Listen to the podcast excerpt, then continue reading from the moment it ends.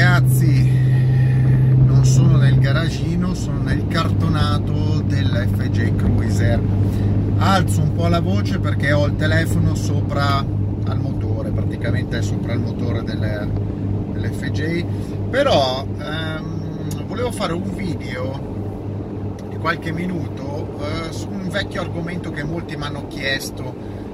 Ho, ho sempre sorvolato sapete che io parlo di quello che mi va nel momento che mi va.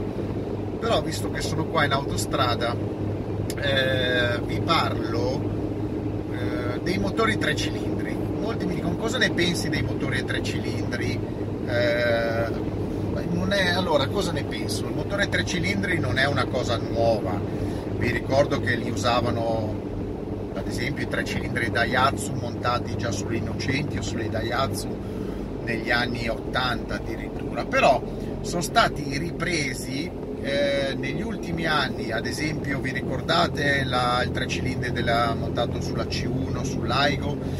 E poi eh, soprattutto ha fatto il salto di qualità perché si parlava è vero anche di tre cilindri turbo perché i Daihatsu erano dei tre cilindri turbo ma comunque i giapponesi hanno sempre utilizzato dei tre cilindri sia aspirati che turbo però diciamo in Europa non erano dei motori usuali, tantomeno in America. Comunque il, quello che ha fatto fare il salto di, di, di qualità qualche anno fa è stato soprattutto la Ford col 3 cilindri turbo EcoBoost, che di per sé è un gran motore. Io non posso dire che non sia un gran motore, un, è studiato bene, funziona bene, eh, tiri fuori tanti cavalli eh, e poi si sono succeduti susseguiti altri costruttori che hanno utilizzato i tre cilindri piccoli, no? Eh, 1000 di cilindrata, 1200, 1100, vedete un po' in tutte le salse. Io non ho nulla contro i tre cilindri, non è un'architettura particolarmente interessante, eh, è la metà di un 6 cilindri, un 6 cilindri è già un motore interessante, il 3 non lo è, eh, però non metto in dubbio che un motore moderno, studiato, possa avere una, una resa interessante. Tra l'altro, un motore turbo oggi, benzina, parlo di benzina, eh, i 100 cavalli litro li, tira fuori facilmente, quindi 100 cavalli da un 1000 di cilindrata turbo è una sciocchezza. Pensate che l'EcoBoost, il 1000 della Ford, superato tranquillamente i 200 cavalli, non in configurazione stradale, ovvero l'hanno utilizzato su altre macchine, ma non in configurazione con garanzia. Però un motore che regge i 200 cavalli, quindi 200 cavalli litro, come succede anche su altre macchine. La Mercedes ha un motore 2 litri da 400, cos'è 430 cavalli. Quindi, ripeto, oggi i 200 cavalli litro, i 150 cavalli litro si raggiungono facilmente. Non è quello che è il punto della situazione, è l'opportunità che vengano montati dei tre cilindri così piccoli, turbizzati su macchine pesanti. Cioè, ovvero, se tu mi costruisci un motore tre cilindri e quindi mi, mi togli un cilindro per renderli più compatti e se sono compatti sono anche più leggeri, quindi anziché so, montare un 1300, un 1400, tu mi fai un 1000 eh, per risparmiare peso e incontri su un'utilitaria, va bene, mi sta bene, ha un senso. Poi che, mi, che, che abbia un senso turbizzarlo per tirare fuori 120, 140 cavalli, 150 cavalli, mi sfugge, ovvero posso capirlo su una versione di un, una mini utilitaria, una utilitaria preparata, ma perché tu fai della efficienza e del peso e del consumo una parte centrante del progetto. Ma se tu mi prendi lo stesso motore, il 1000 turbo, e me lo metti su dei eh, tombini da 1400-1500 kg, mi sfugge il concetto. Ovvero, ripeto, i giapponesi hanno usato i tre cilindri sulle K-Car, eh, i 660 turbo e avevano comunque 64 cavalli, 84 cavalli, li preparavano anche a 100, la stessa Smart aveva un 3 cilindri 660 turbo, poi aveva che poteva essere preparato in vari step. Eh, sono motori che nascono per un certo tipo di auto, leggera, eh, uso prettamente cittadino o comunque interland, eh, deve consumare poco. Quindi ha una, un'idea di base, il motore 3 cilindri o comunque 3 cilindri turbo. Eh, quando tu lo vai a mettere su un SUV eh, che ha tutto tranne che il concetto di utilizzo di auto efficiente, cioè è pesante, è alta, eh, si utilizza anche, non, non, si dovrebbe utilizzare in città, cioè si utilizza in città ma si utilizza anche per perché, percorsi autostradali o fuori strada leggero perché dove vai con un SUV, cioè strade di campagna, quindi è un utilizzo a 360 gradi, io non capisco il senso di montarlo, un motore 3 cilindri turbo, per diverse ragioni. Primo, fai delle macchine grosse, pesanti e ti riduci a mettere dentro il, il cofano motore eh, un cofanetto sperlari eh, con una turbina. Tanto spazio per poi contenere una cosa piccolina. E uno mi dice, eh vabbè, ma anche altre macchine una volta erano così, è meglio avere tanto spazio attorno, beh, sono punti di vista, cioè tanto spazio attorno vuol dire tanto peso. Comunque, lo, lo montano e va bene. Però tutti dicono, eh ma no, ma i motori di oggi 1000 turbo hanno potenza, è innegabile, hanno efficienza perché li studiano per essere ecologici, consumare di meno, eh, inquinare di meno. No, No, perché eh, ci sono delle formule matematiche dove se tu vuoi consumare di meno devi avere eh, pochi giri motore, pesare poco e eh, va bene, fare un motore piccolo ha senso, ma deve essere in relazione a quello che vi ho detto prima, cioè al peso dell'auto, ai cavalli, alle prestazioni, alla sezione frontale del mezzo, al CX, all'altezza della terra. Dire io prendo, metto un motore 1000 sotto un SUV perché con 1000 di cilindrata io consumo di meno e inquino di meno è una stronzata mega galattica perché il peso, la sezione frontale, il CX, l'altezza della terra eccetera eccetera eccetera vanno già contro l'idea di consumo e eh, prestazioni e comunque utilizzo di un mezzo con un motore piccolo così. Non ha senso. È vero che eh, oggi hai delle normative che dicono tu devi rientrare entro certo numero di CO2 e quindi prevedono che il CO2 si realizzi, si, abbatti, si abbatta con i motori piccoli. E cosa me fanno? Mettono i motori, turbizzano per tirare fuori quei cavalli che da un motore più grande non potrebbero, eh, senza, senza, aumentare la cilindrata, non potrebbero ottenere eh, quindi anziché montarvi un 1500 aspirato vi montano un 1000 turbo va bene va bene che poi bisogna capire un attimino in realtà al di là del CO2 quanto inquinano. Perché i motori 1000 turbo hanno dei eh, cicli di omologazione che ve li fanno sostanzialmente con la turbina che non, che, non, che non, si attiva, la turbina funziona sopra un numero di giri, quindi sotto è come se funzionasse in aspirato un motore. E dice è lì la furbata perché sotto funziona come un aspirato quindi vi dà l'omologazione come un 1000 di cilindrata pur essendo un SUV montato su un SUV eh, o su un CUV o su un crossover vedete qua però quando vi serve la potenza quindi quando entra il turbo in realtà i valori cambiano completamente.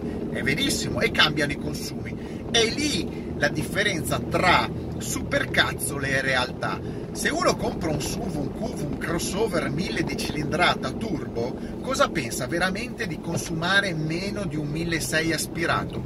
No, no, perché quando c'è un legame tra potenza, peso, sezione frontale, CX, altezza della terra e numero di giri, i numeri saltano fuori allo stesso modo, non cambiano. Non è che un motore turbo non consuma, anzi, anzi, se uno lo tira consuma più dell'aspirato, è un dato di fatto, cioè potrei farvi mille esempi a riguardo. Quindi il motore turbo consuma di più di un aspirato.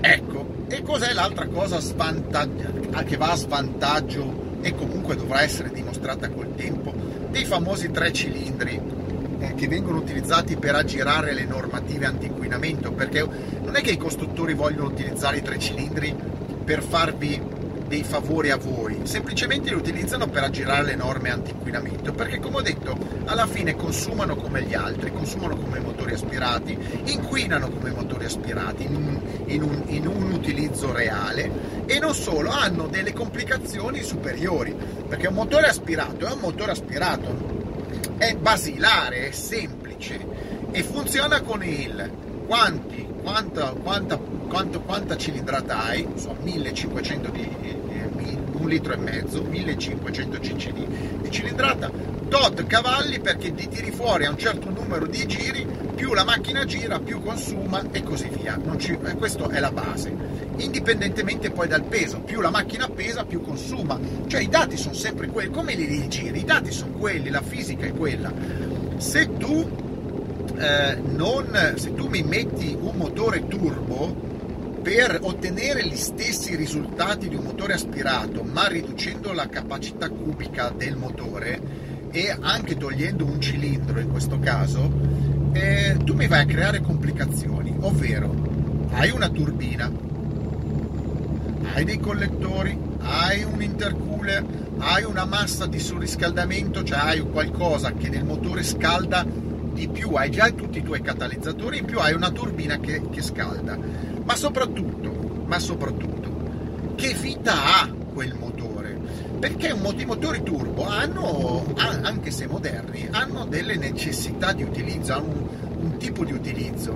La turbina è qualcosa che si deteriora, si può rompere, a scaldare, ha un costo sia di produzione che poi di revisione successivamente. Eh, tutto quello che è nel vano motore con i motori turbo eh, aumenta in necessità di eh, utilizzare degli strumenti, qualcosa, dei pezzi per isolare delle paratie, dei materiali per, per per, ehm, eh, per difendere i componenti dal calore emesso dal turbo. Il turbo deve essere messo poi in certi posti, perché potete buttare turbine così a cazzo. Cioè se uno va studia un prodotto lo deve studiare e i costruttori comunque lo hanno studiato perché li vendono, perché vendono già quei motori e vengono apprezzati non so da chi.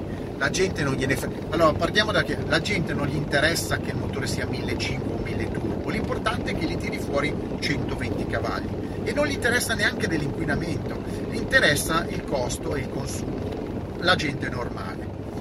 E il vantaggio col 1000, con i tre cilindri 1000 turbo non, non ci sono, ripeto, a livello omologativo sì, ma a livello pratico di affidabilità e eh, eventuale capacità di resistere nel tempo è, un dato di fatto.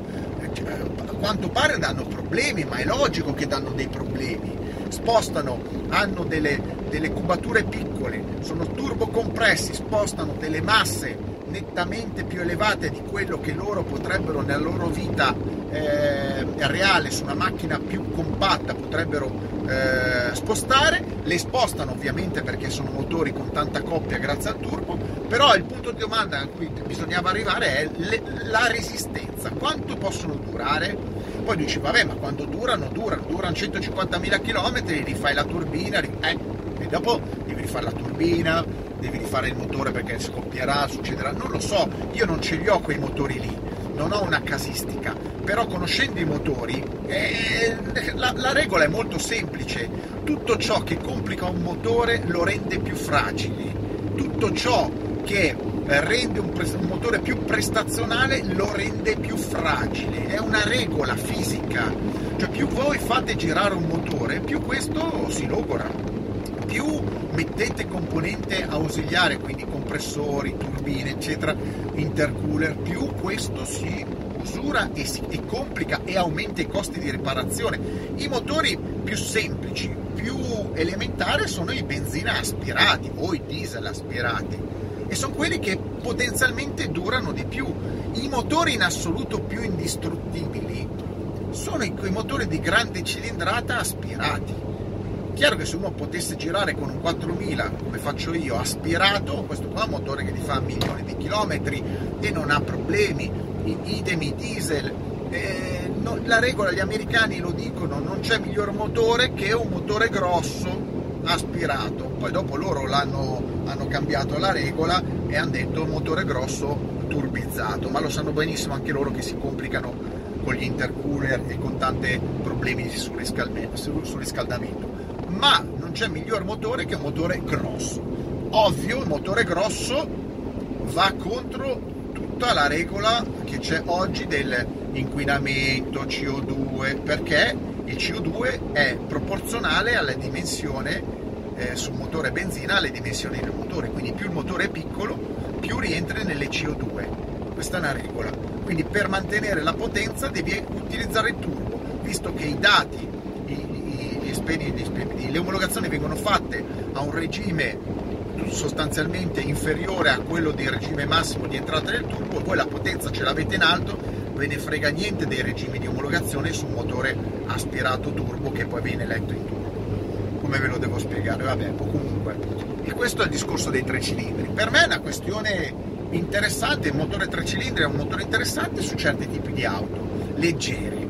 Ehm, sopra è semplicemente una, eh, una una deformazione dei costruttori di voler applicare qualcosa che potrebbe essere, ripeto, intelligente come motore su dei mezzi che non lo sono per superare delle normative stupide ingannandole. Perché, ripeto, un SUV, un CUV, quello che è un crossover, con un 1000 turbo non ha senso. Eh, ha più senso con un 1008 aspirato, per dirvi, da 140 cavalli, da 150 cavalli o un 1600 da 120 se proprio un... Tanto quello che fa la differenza sui consumi è il numero di giri al minuto. Meno il motore gira, meno consuma. Non è che quando mi dicono ah, un 7 litri, un 7 litri, un 5 litri consuma tanto, no, dipende da cosa lo paragoni e in che tu lo utilizzo. Se tu vai via a 130 eh, all'ora magari gira 1500 giri e tu hai un cazzo di frullino 1000 turbo che per andare a 130 all'ora consuma di più. Non, non, non c'è una regola di consumo legato esclusivamente alla cilindrata, ma a tante alla caratteristica del mezzo, alle condizioni di utilizzo, al tipo di percorrenza, eccetera.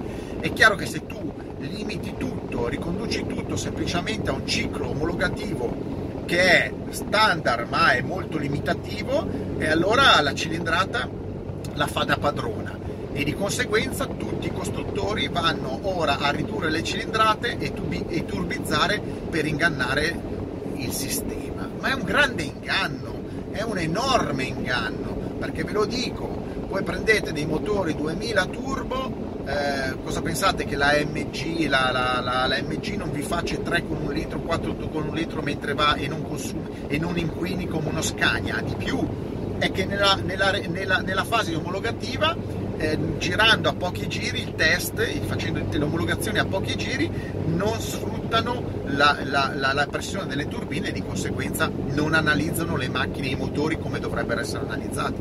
È un grande inganno, è esattamente lo stesso inganno che utilizzano i costruttori col mild hybrid, cioè quel sistema eh, spiccio di ibridazione che però fa diventare una macchina ibrida per ingannare il sistema omologativo perché intanto tu fai 20 km 10 km in elettrico fanno la media sul loro ciclo di omologazione e quindi la macchina diventa poco inquinante. È tutto un grande inganno. Tutto il sistema moderno di omologazioni inquinamento è una truffa ma è una truffa che poi si ripercuote esclusivamente alla lunga, non tanto nei costruttori, perché i costruttori si adeguano. Una grande truffa al consumatore che si trova prodotti meno durevoli, prodotti meno appaganti, prodotti meno interessanti a discapito di costi superiori, perché questa, il dover trovare sempre il modo per omologare qualcosa girare il sistema costa e gli investimenti i costruttori ve li fanno, li fanno ricadere sui clienti. Fare un 3 cilindri turbo costa di più che fare un 1500, un 1000, un 1000 turbo 3 cilindri costa di più che fare un 1500 aspirato quindi un motore turbo costerà comunque sempre più di un motore aspirato, indipendentemente dalla motorizzazione. Ve lo dico, ad esempio, costruire un V8, un V8 Chevrolet da 500 cavalli aspirato 6000 costa paradossalmente uguale che costruire il famoso 1300 turbo eh, della Fiat soltanto che dall'altra parte da una parte avete uno spompato 1300 turbo da 140 cavalli 160 cavalli e dall'altra parte un aspirato da 500 ma i costi sono analoghi, sono industrialmente analoghi. Poi vedete voi chi vi prende per il culo, chi non vi prende per il culo, sta di fatto che è un enorme mondo che gira attorno alle prese per il culo. Mettetemi like, stra like mega like, quindi bisogna conoscere i problemi per poter dire una cosa inquina o non inquina, bisogna sapere di cosa si sta parlando, se no, ripeto, sono semplicemente modi di vedere le stesse cose, la stessa cosa da differenti punti di vista. Tu, l'oggetto è sempre quello, ognuno lo vede da punti diversi, e però la realtà qual è? La propria di ciascuno, chi si vuole disegnare la propria realtà se la confeziona esclusivamente su misura. Ciao!